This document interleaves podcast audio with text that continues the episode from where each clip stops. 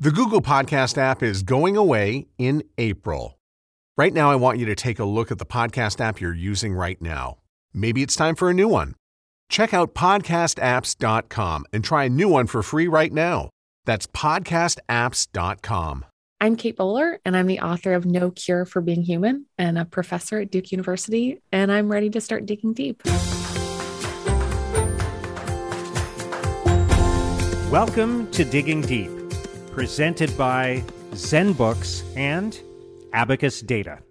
I'm Mark Sutcliffe, and I'm on a quest to learn from the best. A couple of months ago, I stumbled upon an article in the New York Times with the headline One thing I don't plan to do before I die is make a bucket list. It was written by an associate professor at Duke University and the author of a book called No Cure for Being Human. Her name is Kate Bowler. I have to admit, I've been consumed with questions about mortality for a long time. I don't talk about it a lot, but I'm sure I'm not the only one who thinks about these things. I went through a period about 10 years ago when I really struggled with how finite our lives are and how you don't know when you're going to die and how you might find some joy in knocking off a bunch of accomplishments before you go, but then you're still going to be dead anyways. Like I said, I don't talk about this much because probably people wouldn't want to hang around with me anymore. So this article really resonated with me. And I was really impressed with how Kate Bowler took it all on with wisdom, with humor, with thoughtfulness. And Kate has a particularly powerful reason that gives her a sharpened perspective on the subject. At 35 years of age, Kate was diagnosed with stage 4 cancer. She was told she had a very small chance of surviving, only 14%. She started to think Every event, every birthday, every autumn, every Christmas would be her last. It's a very, very tragic story. But Kate has outlived her prognosis thanks to some specialized treatment. And she writes about all of this with incredible clarity and a lot of wit. In her piece in the New York Times, she wrote about the strange math of life. She wrote, there is nothing like the tally of a life, all of our accomplishments ridiculous, all of our striving unnecessary. Our lives are unfinished and unfinishable.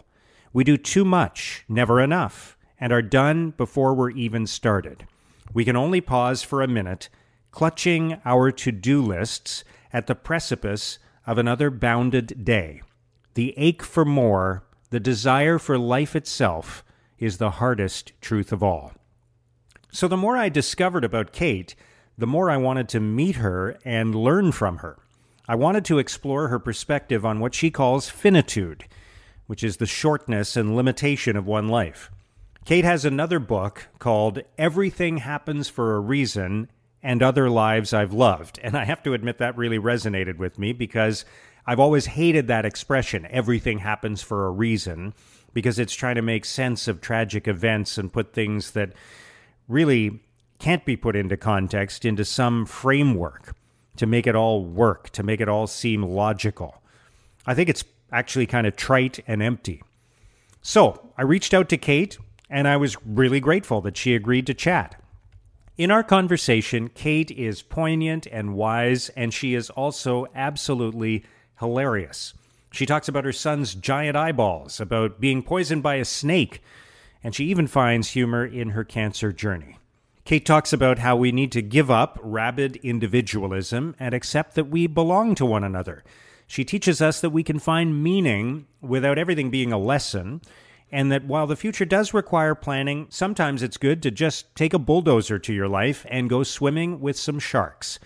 She reminds us that we don't get endless chances, and that while life isn't fair, it can still be incredibly beautiful. It is a remarkable perspective. I know you're going to enjoy this. One last thing before we get started with Kate, I'd really appreciate it if you would subscribe to this podcast if you're not doing so already, and post a review on Apple Podcasts or wherever you listen. And if you like this episode, please share it with other people, pass it on to your friends. And I'd also encourage you to subscribe to my weekly newsletter, The Weekly Dig. It's a very quick two minute read. It has five really useful lessons that you can apply to your life and to your work. Lots of people are reading it every week and enjoying it, so please give it a try. You can subscribe at letsdigdeep.com. That's letsdigdeep.com. Now, let's start digging deep with the author of No Cure for Being Human, Kate Bowler. Kate, it is such a pleasure to meet you and to be chatting with you. I have been reading and listening to so much of your work, and it's really made me think about a lot of important things. Um, so I'm very grateful uh, to have your your time today. And it's funny because I was I was thinking, you know, in preparation, as and you you host a podcast, so you know you end up with this long list of questions. You never get yeah. to all of them, and and I was thinking, I have all of these things I want to talk about with with Kate, and we're going to run out of time. And then I realized that's kind of like actually the theme of that's exactly right yeah, yeah. we're gonna grapple with our finitude uh, yeah. yeah. metaphorically and literally i yeah. like it so so you know a finite podcast is the perfect example of how it will never be enough yeah exactly. i'll whisper that at the beginning and the end in that voice yeah but thank you it's a pleasure oh so glad to be with you so before we dive into you know your work and and the amazing stuff that you've done let's let's talk a little bit more about you. So, what would you say is your fondest childhood memory? Oh, I um I think it's every little moment with my older sister Amy. We were like two little peas in a pod, very snuggle bugs. So I we we I think it's always just being wrapped up in, in towels that came out of the dryer. Oh, that sounds nice. Yeah, my daughter, by the way, who's also named Kate, um, she loves being cozy. She has, she's ten. She has the onesies. You know, she, yes. yeah, everything is about, yeah, yeah. Know. I did have one moment where I met the well, met is a strong word, but I'm Canadian, so I I got to see the Queen. She just drove by in uh in her little motorcade down uh the Pembina Highway, which is barely a highway near my through my house growing up and um, we walked out and every like all of all of the whole city came out to to watch her drive by and i was sitting on my dad's shoulders and and i waved and i waved and i waved and she waved to us and then i got down and and i saw $20 on the ground and i thought oh my gosh this is what she does. She just throws out money to yeah. the crowd. It took took years for me to realize that i just someone had obviously just dropped it but that the the queen wasn't like quite so benevolent but it would make sense because she her face is on it too. Yeah, I was like, you just, gave this to me. She's like, welcome. Checking twenties out the window. She drives just getting to know each other. Exactly. Yeah. yeah, it was a powerful time for for us together. Who was your hero when you were 10 years old? Oh, now I want to give a, you know, it was it was Terry Fox because we had Terry Fox Day. It's a it's a Canadian runner who had. Uh, yeah, I'm, I'm Canadian. I'm Canadian too, oh right? Gosh, because so I thought to... I okay. Thank you yeah. for saying that because I heard it when you said about, and I was like, oh, good God! Oh, really? Please tell me, yes, please tell me that we uh, yeah. we both share. I didn't want to say it immediately when I was like, is this is this a moment between us? But I was like, I'm pretty sure he's Canadian. yeah. so yeah, I'm in Ottawa right now. So okay, so yeah. I can just stop saying um, the most important thing about me, which is that obviously I'm this Canadian to bring it up, and two that Winnipeg does not get its fair shake in the world. Who who among us wants to talk about Winnipeg? Um, yeah. But yeah, it was it was Terry Fox. I thought he was absolutely the coolest person my elementary school self had ever heard of, and yeah. also the Lord Jesus Christ, Mark. I think of we course. both know a carpenter from Galilee. Yes. Um, and and by the way, I never understood the about thing. Um, the the fact that I we pronounce about differently in Canada, but better, uh, yes. Yeah, until yeah. um until I was around a bunch of Americans for um a, a period of maybe a week or so, and then yeah. and then a Canadian person. I was the only Canadian person, and then another Canadian person yeah. came into the group and I all of a sudden I heard this Canadian accent that I'd never heard before in my life, right? Because this yeah. person and and it really like I noticed how differently that person was saying about. Yeah, we have a special we have a special world we inhabit and yeah. it's it's in our apologies. We say sorry and we mean it. And yeah. every time there's an Applebee's, there's a, just a you in that neighborhood and uh, neighbor. and uh, I love it. My dream is to actually publish a book where I get to keep all the U's where they Right. belong. like in will- color and Yeah. and yeah. neighborhood, and but it Yeah. will never happen. Mark, it will never I know. come to be. What did you think you were going to be when you grew up? Oh, always a professor. Really? Never, never not a professor. There was just I was gonna have a a turret and many gargoyles. And yeah, both my parents are professors and they made it seem wildly unglamorous. And uh I think my dad had an actual I think he he had a his office was also shared with the janitor. And so I I was just like, yeah, it's where books and, and brooms are, st- are stored and uh, i just but i thought it was such wonderful work to be able to answer every question in like a, a full essay who who doesn't love that person yeah. Beautiful. Um, what's your life story in six words? Hmm. delusionally optimistic cancer slow reconsideration now i'll add that's i'm gonna add that last word now for the sixth Okay. Yeah, it's pretty good that's pretty good. if you ask for a haiku i could probably do it it's it's the morning so i'm, I'm looking alert yeah. Um, for what do you feel most grateful? My son. And I don't mean that as a cliche, as in everyone's grateful for their kids. I mean, Yeah. I that is that is the the the thing I least deserve and most enjoy is that kid. Oh, that's a nice way of putting it. Yeah. He's is he about seven or eight now? Yeah, and most of the weight is in his head and eyeballs. So he's mostly eyeballs. It just Yeah. goes around. And with masks, it's extra funny because he's just all eyes. Just Yeah. eyes and backpack. Yeah, eyes and backpack. Yeah. They didn't we didn't have big backpacks. I'm I'm older than you, but like, you know, when I was a kid, I don't Yeah. remember carrying around, you know, 25 pounds worth of stuff everywhere I went I know. kids do I know. today. they look like they're kind of being like the way they lean forward because of the Yeah. backpack it looks like they're constantly fighting a strong wind Yeah, exactly. and, uh, that they will likely be toppled in just the sincere effort to go from house to card and car to school yeah. Um, what's been the best year of your life so far and why?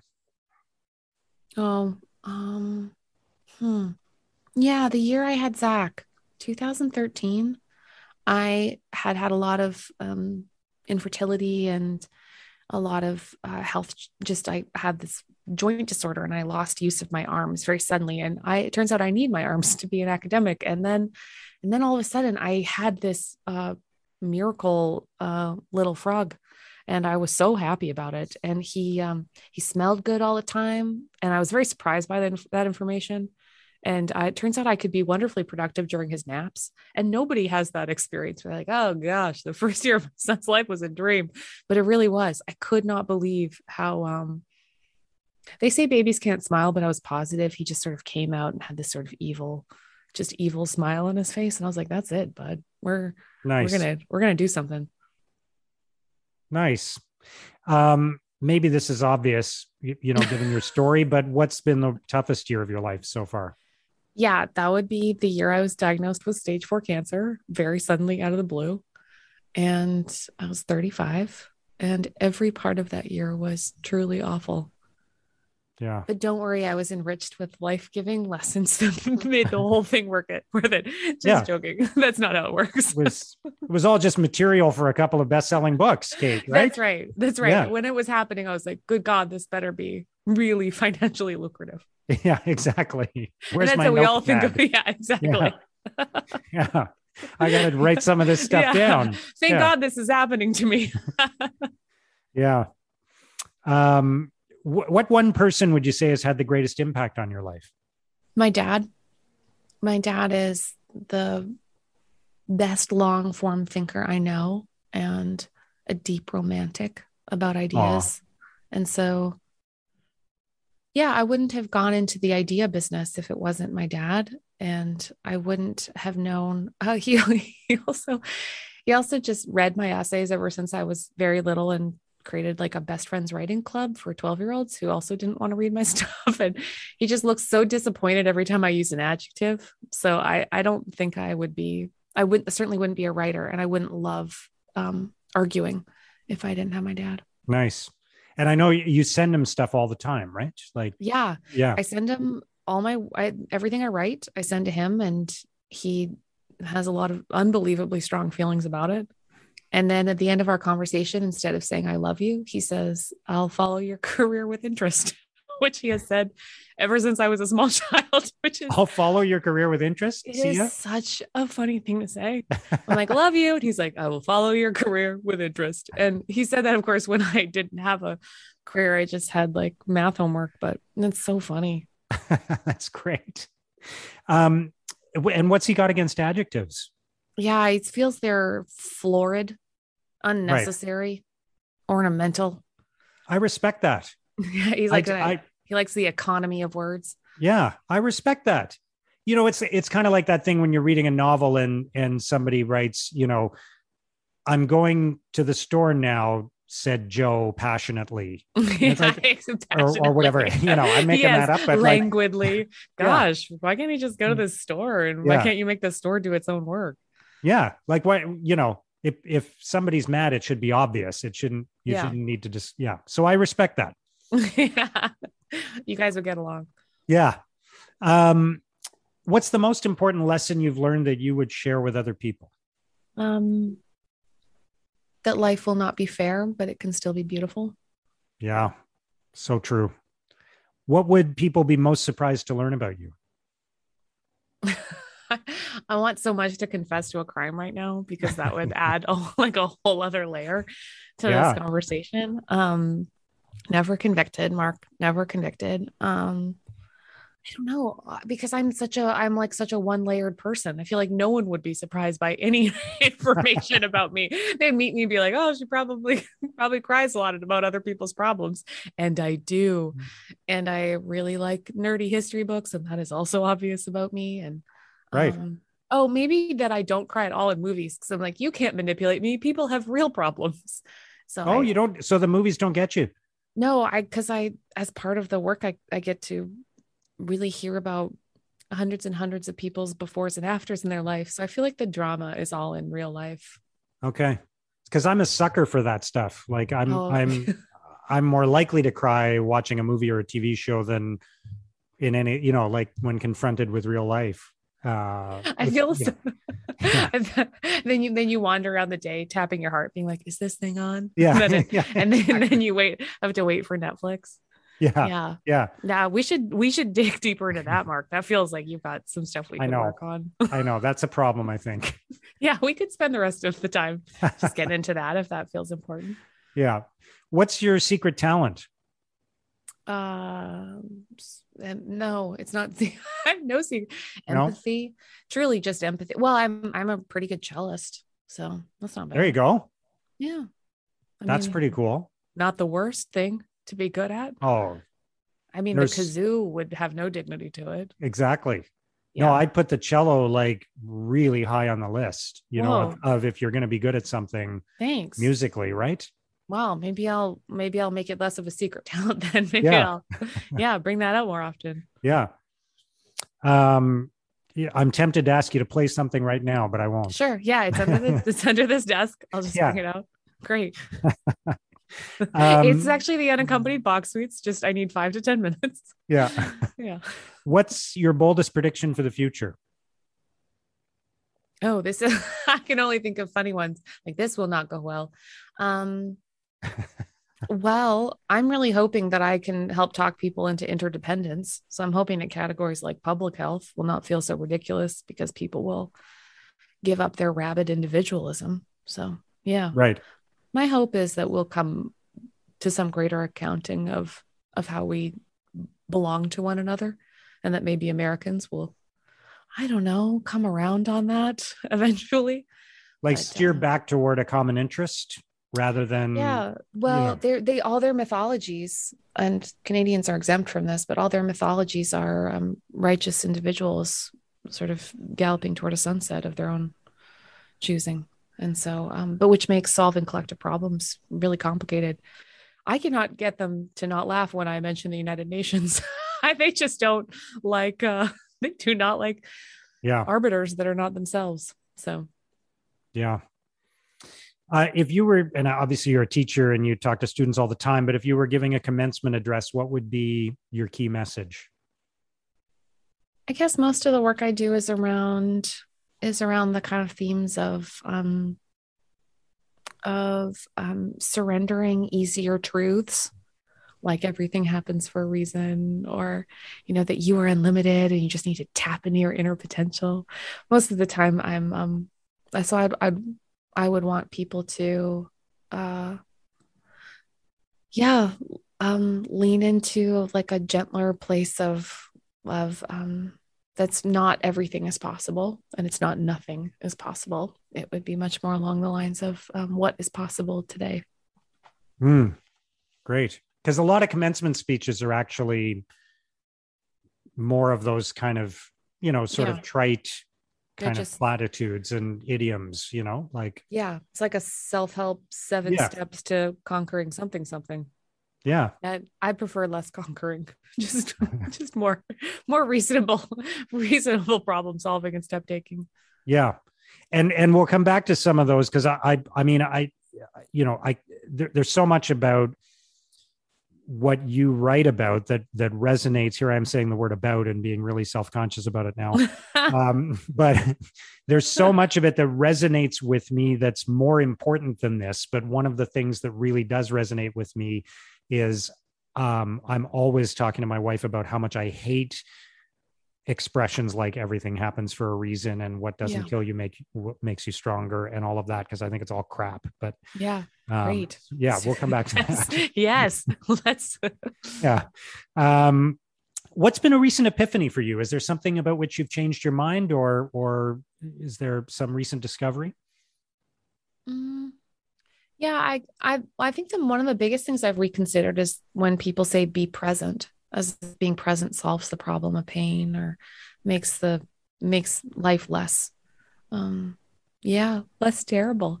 I think it's just part of this larger mythology of mindset that we've gotten overly focused on. So I now no longer would say something like be present, like the the the way the way to really dig deeper in your life is to be present. I think we move into the past into the future for all kinds of good reasons and so yeah i have a greater greater tolerance for that hmm.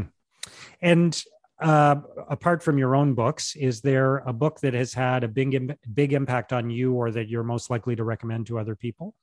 Hmm. i'm always going to tell you whatever the last thing i read for the podcast was because i'm always completely in love with all my podcast guests. Yeah. Um but yeah so i'll just uh, I'll I'll sure. the most recent podcast book that I loved, uh, which was the one I just read, is uh, the Stanley Tucci book on taste. I he the actor Stanley Tucci. Yes. Yeah. He um who's I, sh- I, call him an actor. He's way more than that. Obviously, he's he does he's all so this other work. Things. Yes. Yeah. yeah. Well, he's um he yeah he he's very interested in food and wrote a book that was mostly about recipes and partly about his family history. And what I loved about that book and our conversation about it was talking about digging into our um, our pleasures and rediscovering the small things that bring us joy and and half of it would honestly if i could pick something that gives me joy it would be him just describing what goes into a martini with like the angriest voice and he's just so intense about it but it makes me feel very serious about small joys oh nice Kate, thank you for answering those questions. We're going to take a short pause and then we are going to continue digging deep with Kate Bowler. We're just going to take a quick break so I can tell you a little bit more about the presenting sponsor of Digging Deep, ZenBooks. ZenBooks is Canada's go to cloud accounting firm. They are not your typical accounting firm. I know the founders, Colin and Eric. I've worked with them for several years. And here's why I think you should consider working with them too. First of all, they bring a fresh, unique, modern approach to what is a very old fashioned industry. These guys were working remotely and in the cloud long before it became cool. ZenBooks also uses technology to your advantage. I think this is really important. They give you the tools and analysis you need to monitor your business in real time. That's so valuable right now when everything changes so quickly. Yes, they're a virtual accounting firm, but that doesn't mean they're offshore and it doesn't mean they're inattentive. ZenBooks combines the efficiency and effectiveness of a cloud accounting service with all the benefits that you'd want from a trusted advisor high level advice and strategic support. Now, here's what I think is going to happen if you work with ZenBooks. You'll probably start out taking advantage of their cutting edge cloud accounting solutions, but in the long run, I think you'll stay with them because of their strategic guidance and problem solving. Among their core values, they specifically list being candid and proactive. Isn't that exactly what you want from a trusted advisor? Look, even if you're already working with an accountant or a bookkeeper, or you have some accounting staff on your team, I think you should still talk to ZenBooks and learn more about their tools and their expertise. Check out ZenBooks at zenbooks.ca. That's zenbooks.ca. Digging Deep is all about helping you make better decisions, and so is Abacus Data. Most leaders struggle to connect with and engage their audiences. Why is that? It's because they aren't sure how they think and feel and how they will react. Abacus Data can give you the strategic insights you need to make better decisions and to make them confidently. Here's a good example. A major national union was recently negotiating a new agreement for its thousands of members. This had the potential to be a very difficult process. There were many competing interests. So they brought in Abacus Data to conduct thorough and detailed research of their members to learn exactly where they stood, what they were thinking, what they wanted. And as a result, they were able to secure a strong new deal that was accepted overwhelmingly in a national vote. Abacus Data helps all of its clients understand what's really happening in the minds of their employees, clients, and stakeholders. They help them avoid costly blind spots. And they're really good at what they do. In fact, Abacus Data was one of the most accurate pollsters in the 2019 Canadian federal election. Make the one decision that will improve all of your other decisions. Let Abacus Data help you move forward with confidence and clarity. Go to abacusdata.ca. That's abacusdata.ca. Kate, once again, it's such a pleasure. And, you know, something that I meant to mention earlier uh, before we got into a discussion about our, our shared Canadianness is I, I really appreciate the fact that in your writing, you know, you're, you're, you live and work in the United States now. And, and, um, and obviously the market for your work is going to be driven largely by this giant country that's 10 times the size of Canada. But you don't hold back on your Canadian identity at all. You I know there are a lot of people that that and I don't blame them for this. I'm not I'm not criticizing them, but there are a lot of people who and you know i did it I, I wrote a book about running and i tried to make it of north american interest to people so i didn't really emphasize yeah. being in ottawa canada when i was talking yeah. telling stories about this because I was trying to make sure that it was accessible to everybody. But you, you know, I, I read stuff and you're mentioning the Winnipeg Blue Bombers. you're mentioning like all this stuff about Canada, which I think is great. So thank you for doing that. Oh, I well, it's all it's it's so fun to belong to somebody. And I I love belonging to, especially one of the have not provinces makes me just I'm like, I'm kind of a have not person. so I really relate to it. But it's in part what's helped inform my work as a historian of American mythologies and American religious history is to be a a loving outsider to a culture that I that I that I don't entirely share. Right. Yeah. Well, and and just since we're on the subject of Manitoba, there, there is something there's something special about Manitoba in its lack of distinctiveness in, in any way. Right? like, like, I have oh friends oh from God. Manitoba, but but it's sort of like when you think about all the provinces in the country. Uh, we're getting deep into Canadian stuff here, but like when you think about, you know, like Atlantic Canada, there's all this beauty, and British Columbia is amazing, and you've got the prairies, and Alberta's got some exciting things going on, you know, and and Quebec has its own culture, and Ontario's this yeah. economic powerhouse, and then there's like Manitoba, yeah, Manitoba. Yeah, and then there's Manitoba. Yeah. Oh, can, do you mind if I just tell you why I just am so obsessed with this topic? Which sure. I okay. Well, so Manitoba, comma, or Manitoba colon a treatise. I uh things I have loved about being from there is one when I'm even when I was in Minnesota. So I, I lived in Minnesota for four years. They would I would say I would they say where are you from? And I would say Manitoba. Their guess was always that it was somewhere near Texas. Even I was like it is abutting your state at this at this very moment. Um, it has uh, I loved growing up in a place with um, absolutely zero pretension you can have a nice car and good luck with that. No one's going to see it for six months because it's buried under snow. Right. I it has no ego and very few class distinctions. Hmm. And so there's not like the you know, we might sort of tease a, a neighborhood for being slightly wealthier, but every time that neighborhood is built slightly nearer to the dump in the middle of the city. And I think all of those things are wonderful humblers. They I mean, just as an example, my my dad, who is also a historian, and he was launching a book and he was on the the local Winnipeg radio station CJOB and he had to drive across town in the middle of the like early in the morning and when his the segment on his book was bumped so that Winnipeg could go into a full second hour of a segment on potholes that is one of the funniest stories that we have told in my family because that's Winnipeg. of course and I love being from a place that um, knows itself. It has a giant shrug and is, uh, but it endures. It's a very, it's wonderful at enduring. It makes its own fun. And it has more world's largest in that province and like world's largest northern trout statue, world's largest wrought iron mosquito, world's mm. largest. And it's because people, the, the, the first and the second world's largest uh, fire hydrants are built mere blocks away. And i just think it's people who make their own fun. And all of those things are things i i have always tried to hold on to that i feel are true to the place i came from. Nice. Yeah but you're right because it's it's sort of impossible to to become full of yourself in a place like that right? Yeah.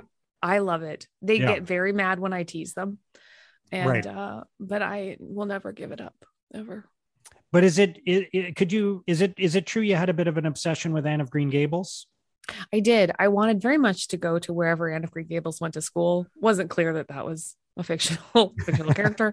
Um, yeah, I mean, I was every. I was probably every Canadian 80s child, which is that I loved Anne of Green Gables, the Babysitters Club, and really imagined that somewhere out there was a horse who really needed to understand my personality. Right. yeah. if we only knew each other. Yeah. Um, so before we, you know, obviously we're we're going to talk about um, the awful things that started happening to you uh, six or seven years ago. But but um, it's amazing foreshadowing. Yeah, Mark. yeah. This Obviously, is nice we're going to talk about the horror show that is your yeah. life. But um, I, I I just picked this up recently, listening to an interview with you. You were bitten by a, a snake. Uh, oh, in, yes. in I was recently like, poisoned. yeah, yes. you by a poisonous snake. So so yeah. on top of everything else that's been going on in your life, you you get bitten by a poisonous snake. It was it, I had to go back to the same place where I'd had my horrible stage 4 cancer diagnosis, but was so funny to bust through the doors and have to yell to the intake nurse, I've been poisoned, which was true.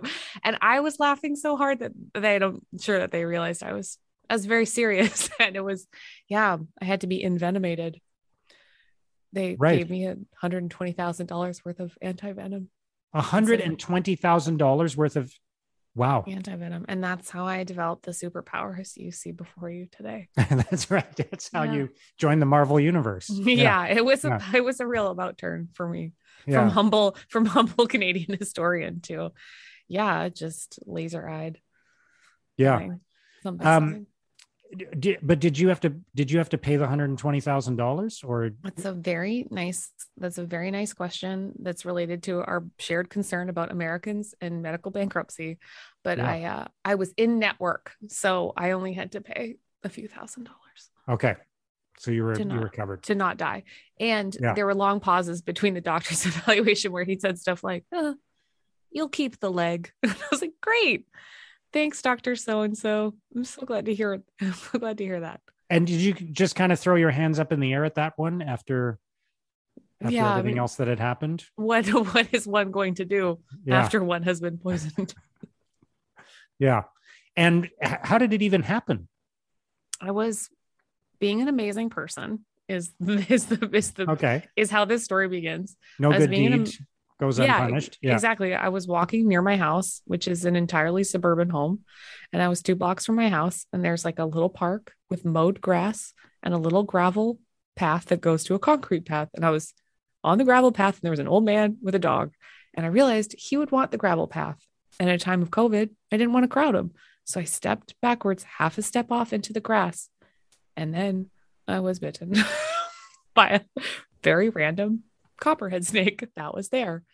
Just probably Wow. having a great day before I probably stepped on it. Before you you gave space to to a man in the time of To an elderly man who Yeah. just who could never thank me because I was too busy hobbling back to my home and car.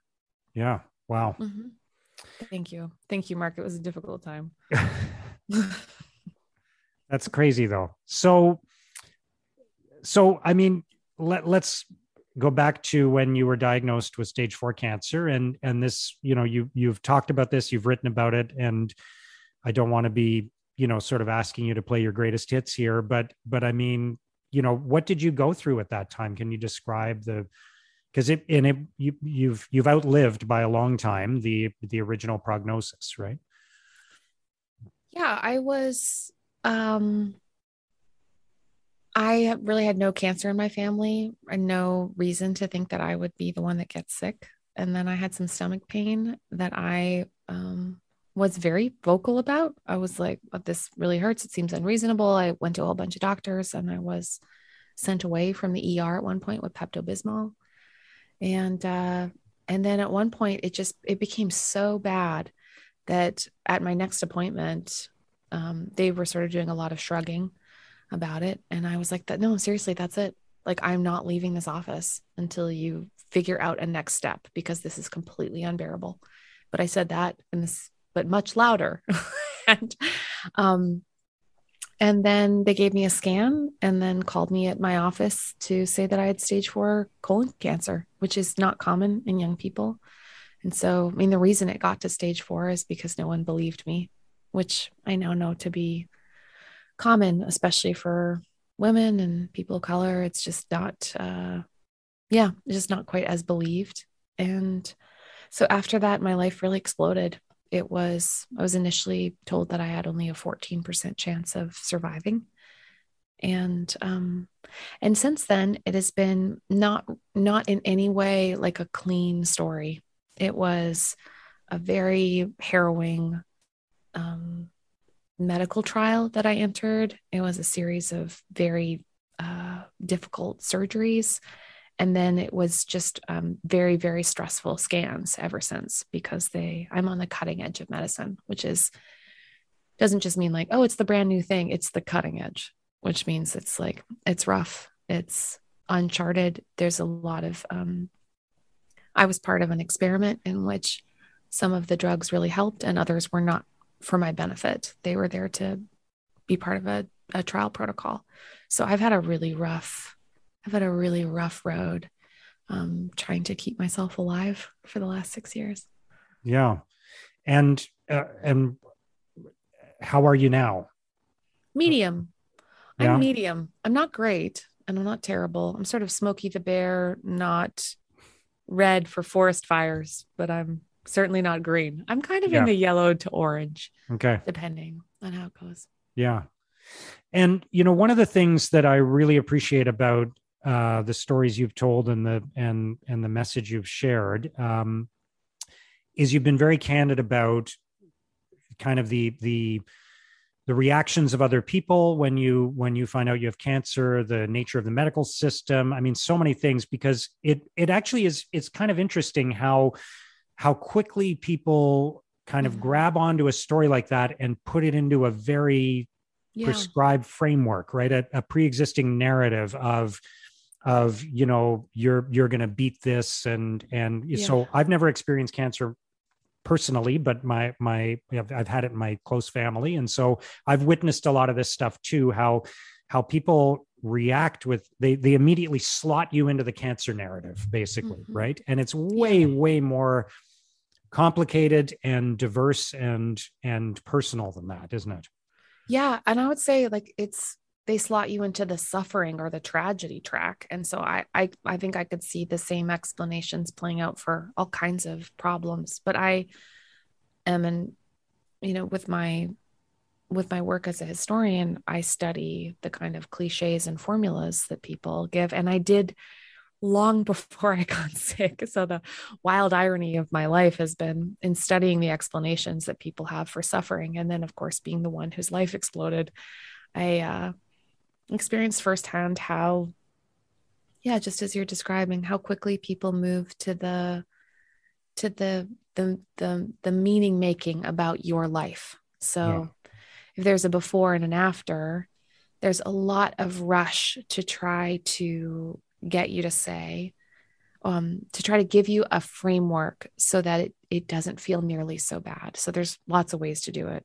There's um, teaching. So someone has always recently seen a, a Netflix documentary about the truth about cancer, and they're going to tell you it's probably, you know, this or that, or something you ate, or there's a lot of reasons assigned a lot of kind of searching for for blame frequently and it's it's not meant to be cruel but i think it's it's in part out of our desperate desire to to know but then also to protect ourselves For from sure. what we worry are the same so there's Yeah. a lot of like especially because it was and this is uh, i think it's different for every kind of tragedy so if if you're the one with a divorce then it's like well did you travel a lot you know Yeah. there's just like an easy Yeah. you know kids with medically like medically fragile kids get like well did, did you you know did you have red dye 40 did you there's always these little. Hunts for well and i i find that interesting because i i i don't resent it but in in what i've experienced in my life i can hear people asking a question and what they're ultimately what they're really asking is can you please give me a piece of information that will reassure me that Yeah, i'm not right. going to end up in the same place because i didn't make the same choice as you or i didn't eat the same food as you or i didn't yeah. have the same experience as you so i can know like if you know so if if somebody my age dies of a heart attack i need to know immediately that they didn't exercise right? So that That's way i know if i'm exercising it's not going to happen to me. And that's Yeah. really what their question is right? Yes or someone's parent or grandparent dies or then the first question is how old were they? Yeah. as if that answers the question of whether or not you should be devastated. And of course none of these formulas will explain a life. And like they don't explain a death and they don't explain a life. And i uh being explained has been like the like when people see me now and they feel the need to explain me that has been one of the loneliest things I've ever been through. Because before I was just a person, I was Yeah. just like Kate, and I had some very interesting anecdotes about poisoning, and you know, and Yeah. then after manitoba yeah, and Yeah. this really impressive province I'm from. Let's return to that. Uh, yeah, but then I'm um a, a a set of um of of necessary reasons and yeah now you're I'm- now you're like a case study and you're a metaphor right. and you're yeah Oh my gosh, that's a perfect description of case study. yes, exactly. I've also really resented being a metaphor. I mean, because I, I work uh I, I work at a university, not just in a university, but in a in a setting where I mostly teach um, pastors and nonprofit workers in a seminary. And so, gosh, the amount of like Christians are wonderful and Christians are the worst. We really are. And we, the amount of meaning making that goes into immediately like um yeah, being being interpreted. And and a lot of the and uh, people have a lot of questions about what life means and they want very much for suffering people to help answer that. So yeah like like what in your life will add up to the feeling of enough? Is it like is it okay because I married my high school sweetheart and I have this adorable kid? Or does that make, you know, did I get my enough of my life done? And we're always trying to run this math on on other people's lives to kind of answer some hard questions of our own. yeah and then you get into sort of well at least you know blah blah blah Oh, right At least Like, I at least yeah I'm at a great hospital. At least I'm Yeah. yeah. At least I kept my hair. That was one thing I got a lot. And it's like, I mean, meanwhile, you know, my fingernails falling off. I'm I Ugh. can I'll be lightly cut and I can't stop bleeding and I lose sensation in my feet and hands and I but at least I at least I at least I Yeah. I uh I um I really do understand that people are trying to give each other uh they're trying to ease the burden in some way. But um so much of that uh rushes in too quickly because Yeah. especially especially because so little of it is done by your first circle people like the people who actually are there to help you like figure out how to carry something that you've just been saddled with Yeah, and it's like people need to, and I'm and I'm now I th- I'm sure the reverse is happening uh, on some level where people are, want to know the secret to you outliving your diagnosis, right? That you you had faith, right? So therefore, my that's goodness. the answer. or a you miracle or you yeah. Yeah. or you you know you you did this or you had a positive attitude or you Mhm. refused to die or you know like all of these kinds of things yeah and you know so I'll I'll share you know and I've never liked the whole thing of you know courageous battle with cancer and all of that kind of thing and my my dad passed away of cancer and Oh, he didn't like that he didn't like that terminology either because he said like I didn't I didn't run into a burning building like you know Yeah.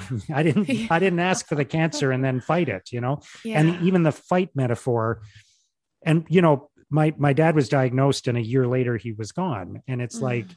that doesn't mean he you know gave up or lost or or didn't try as hard or didn't pray as much or didn't you know like so Yes, i i do right. kind of resent no i don't resent it like i get angry but i just sort of don't feel it's appropriate to kind of attach.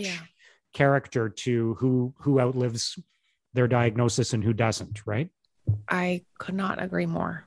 I think that is trying to talk people out of the idea that our suffering is a test of character and that there's some kind of way then to know who lives or who dies or who's lucky or who isn't. And um I mean, because when I think about the causality and why I'm alive, there uh, are so many competing and complementary reasons, and I'll just list them. One, uh, I I got to try a a a, a brand new drug, um, immunotherapy drug that really worked for me, and it also didn't fix everything and left all kinds of other. And then I was on a lot of chemotherapy that um, was truly terrible for me, and that I had to take myself off of. And I uh, and so it was some drugs were good, some drugs were bad. I, I would love to because people like to be like, oh, well, medicine. Like medicine is ambivalent. Medicine is ethically neutral. There's um there's a million different iterations of how we receive or don't receive care. So yeah, did medicine save my life? Kind of. And also yes and no. And did did did prayer save my life? I I per, I'm a Christian. I believe in miracles. I all kinds of people are praying for me. I have felt the love of community and the love of God in my life. Has that saved me? That is not a causality that I can map directly. I kind of sometimes I kind of think so. And then sometimes I can't possibly know. So then you do a lot of shrugging. And uh, Yeah. and then sometimes I sometimes I saved my own life because I exercised agency. I if I had just accepted if I hadn't yelled at a doctor to get a scan, if I hadn't realized that the chemotherapy drugs I was on were actually not good for me and then and then got different medical advice. Like sometimes the person who saved my life was me. And so the passivity and the activity and the there's so many kinds of causalities there that I just there's no there's no easy way to summarize it. And there's certainly no easy way to live it because we're all stuck trying to figure out when we should act and when we should accept and when we should let go and that discernment seems to me to be like the hardest part of living. Yeah. And uh, we don't have time to get into this, but you what you described earlier with the doctors not taking your you know your pain seriously and not expecting this diagnosis from somebody who fit your profile there's there's you know there's so much there that about the medical system and how it sort of projects onto the patients right? And and, yeah. and doesn't treat every individual patient as a separate case right? That it's um, Yeah. there's there's a lot of profiling frankly in the medical system right yeah so that's right yes. um, but do, do you think at the heart of this, all of what we just talked about in the last few minutes is just people trying to make sense out of something that's impossible to make sense out of? Is that what's going Yeah. on? I guess I would I've tried to, you know, because as part of my the the joy of my work is that I I get to write. I have a, a podcast, and I have a really beautiful community that I have been able to be a part of at the so we have this thing called so we took everything happens for a reason and then just crossed off for a reason and kept everything happens yeah. period and um, i think that's been one of the questions at the heart of this community which is how do we live lives of of beauty and meaning and truth without then um, then having to make it about lessons or about um, um, obsessive certainty where we can root out direct causes and then say this happened because of that formulas like all the kind of simplistic thinking about um, why i uh, i think that's been the the needle to thread is to i mean there's like for my story there are a million gorgeous things i know now now that i am cracked open to the pain of the world and other people things i would not have known otherwise but there's no way that I, but I will absolutely every day of my life resist then the math that would say this happened so that I could learn that or right. aren't I so grateful that and so allowing there to be meaning without lessons I think is where I've landed. I like that. I like that because it is a bit of a cliche to sort of say, "Oh, you know, I I'd never give back this experience oh because of all the stuff that I learned from it." Right? Like, give it back now. If you're in charge of that, I'd love to put in a request. Yeah. I'd yeah. like to. I'd like to exchange the life I've had. Thank you. I'll take blissful ignorance oh without oh cancer, right? I'll watch a documentary about cancer. Well, I'll watch one of those documentaries they watched. I'm gonna be so happy about that. Yeah. But um you know I, I it's funny because when you were talking about that i was thinking there used to be this sort of um stupid cliche about uh, life is what happens when you're making other plans right and uh-huh. and um and when you were talking there i was thinking that in this in the context of our current obsession with constant improvement and and and grasping you know yeah. meaning and life hacks and all of that you know, life is what happens while you're trying to learn the lesson of. Yeah, that's right. When you're chasing after formulas, exactly. Yeah, when you're yelling, "Be present" at other people. Yeah, yeah. that's that's like life is what happens when you're trying to yeah. derive the lesson from your experience and share it with others, or derive the lesson from somebody else's experience so it can improve your life. Right. Yeah. What bothers me about the lesson piece is that it tends to be extractive like it's just like pulling out it's like trying to suck out the marrow while someone's still living. Yeah. you are like oh i just actually needed that great plasma. I um obviously know a lot about bones um but i uh, i do like i find that the heavily instrumentalist approaches about like this happened because of that to be um or like or that you can get it, that we can sort of check off a set of meaning making and then be done with it. I mean i i I am a person of um, faith who believes that that we need courage to live our lives, and that ultimately that we're living a part of our story, but that's also God's story, and that's a that's a deep meaning that I will assign to the the way that the world works. But I don't think any of it um, requires us to be quite so uh, quite so prescriptive in yeah. the way that we stare down each other's lives and try to like like try to add them all up if we could just give up that kind of math i think would be gentler kinder more loving people to the to the to the pains that persist and the things that can't be undone yeah, and, and to me, it's the same as what you wrote about bucket lists, about kind of how pointless bucket lists are. It's it's if everything is a lesson, then you know, then what's I mean, I'm still going to be dead at the end of all of this, right? Yeah. You know, like that's that's the way I look at it. Is it's kind of like, well, whether I go to Greece or or not, yeah in a hundred years i'll still be dead and so unless um, you can walt disney this thing mark and then you're going to be fine if you could cryogenically freeze yourself and then yeah then give me the secret right before you do it yeah. And we never have to die. And the same thing with all these lessons, right? So I learn a bunch of lessons, I extract a bunch of lessons, but I'm still going to be dead in 100 years, right? So I would say, I would say that it makes us, that especially like that life can carve out, that can make us deeper, richer, more compassionate, more service oriented. Like it can, it, it can make us virtuous. I'm really going to use that word. Yeah. Like it can, it can, I mean, the theological language we would pick like this is sanctification. It can change us in a beautiful way. But yeah, no, there's going to be no like there's no there's no escape hatch. There's no button we get to push. We're like, did it? Yeah. I guess I don't have to suffer a grisly end. I love that you say that with a big smile on your face. Yeah.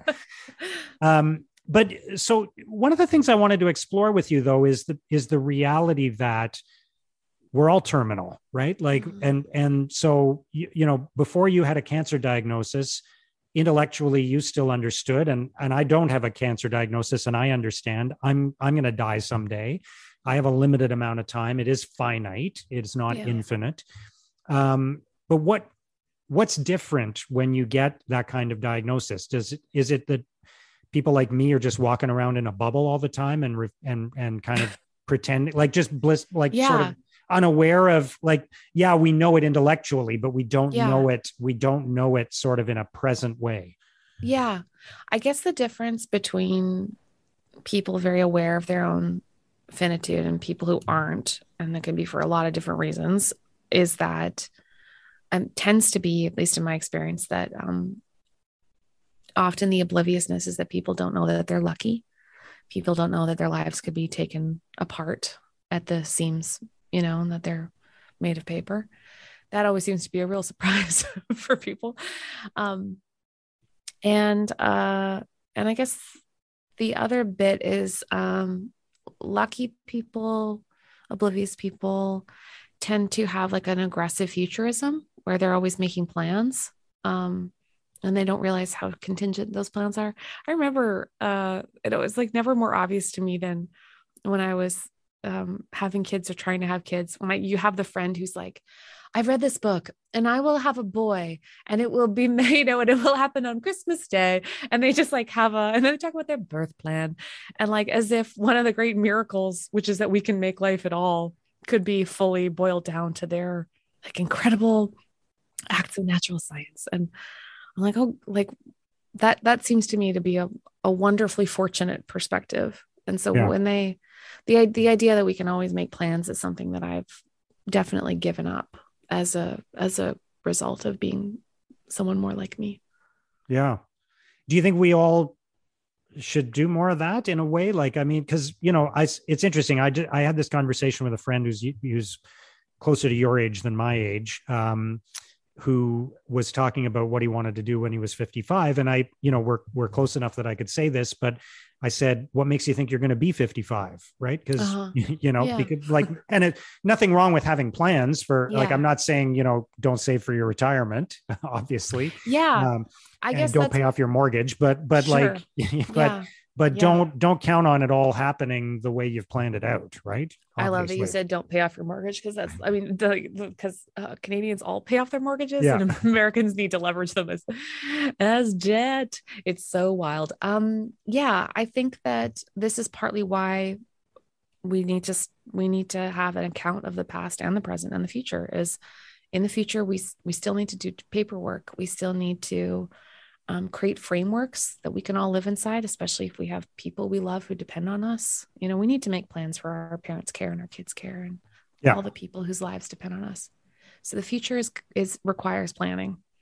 There's no such thing as just live day by day, Mark. Just embrace the day as it is. Be like, oh gosh, we'd all be narcissists.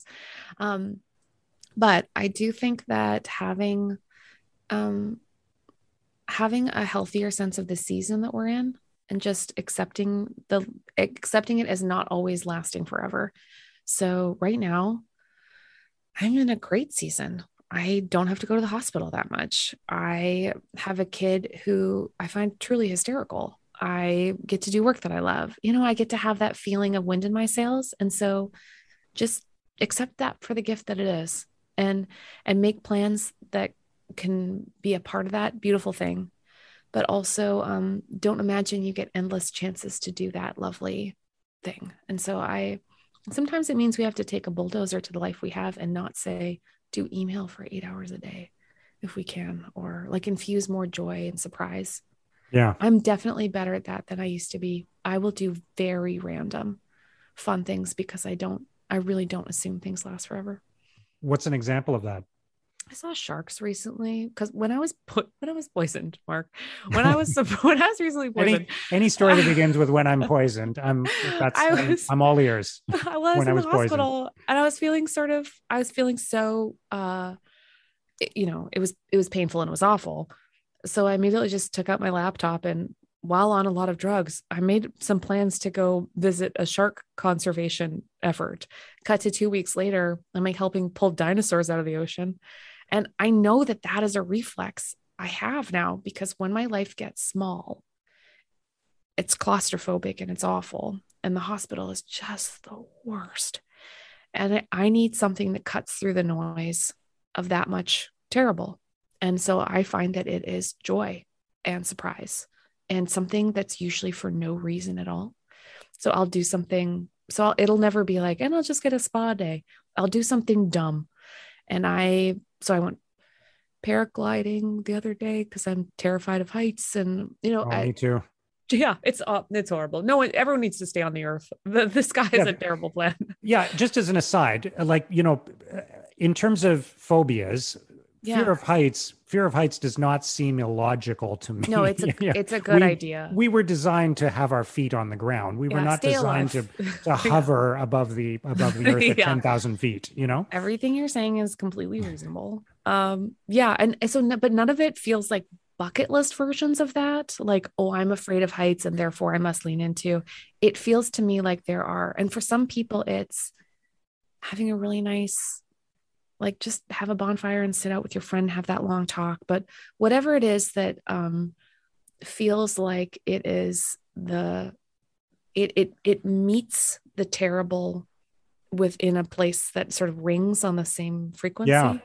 i find that uh surrealness the surrealness of tragedy and the surrealness of lovely experiences kind of they they cancel each other out for me and so i i really it's I feel like it's a neat trick and i'm gonna do it a million it. times more Yeah, and and I th- it's interesting what you just said about bucket list because I think a lot of people could misconstrue the shark trip as a bucket list kind of thing, but I think it's a totally different context because it's it's more spontaneous. It's it's you know it's it's not turning those kinds of experiences into a mission, right? That's it's right. it's Yeah. it's it's a, it's de- it's it's sort of kind of experiencing them one at a time for the for their own sake rather than yeah accumulating them like you're putting them all in a cabinet that you can show people.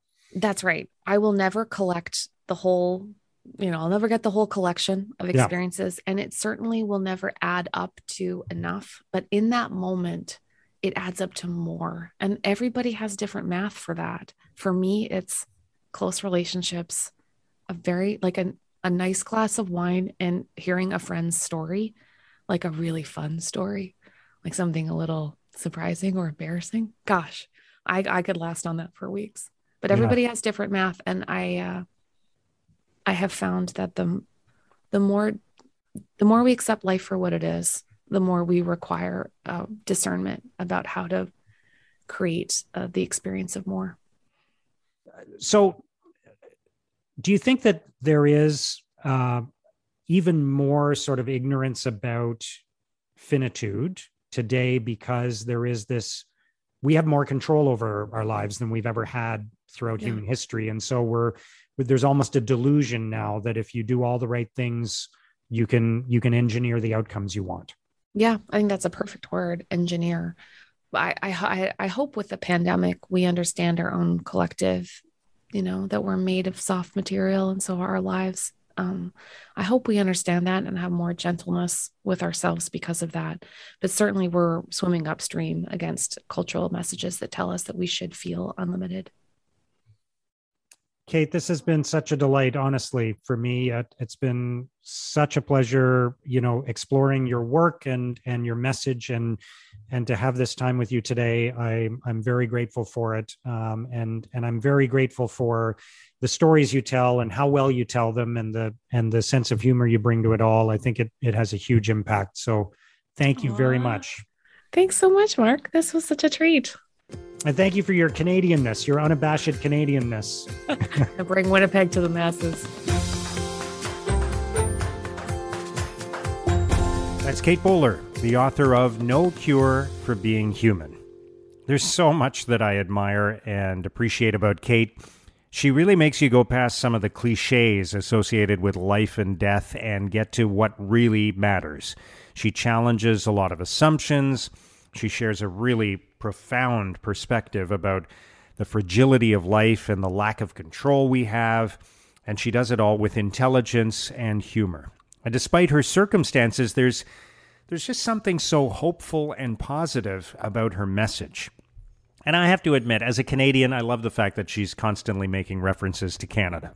So, once again, a huge thank you to Kate Bowler for joining us on Digging Deep. And if you enjoyed this episode, I have a favor to ask. Please review it on Apple Podcasts or wherever you listen, and please send it to a couple of people you think would enjoy it. That will help us reach more people and produce more great episodes. And one last thing if you want to keep digging deep into topics and lessons like this, I have a weekly newsletter that I send out. I know you probably already get lots of stuff in your inbox, but this one is very quick and it's right to the point. It's five very short items that I've discovered each week. It'll only take you a couple of minutes to read, and it has some great lessons from experts that you can apply right away. So please subscribe at letsdigdeep.com. That's letsdigdeep.com. And get ready for more great stories and powerful lessons on the next edition of Digging Deep. Thank you for listening.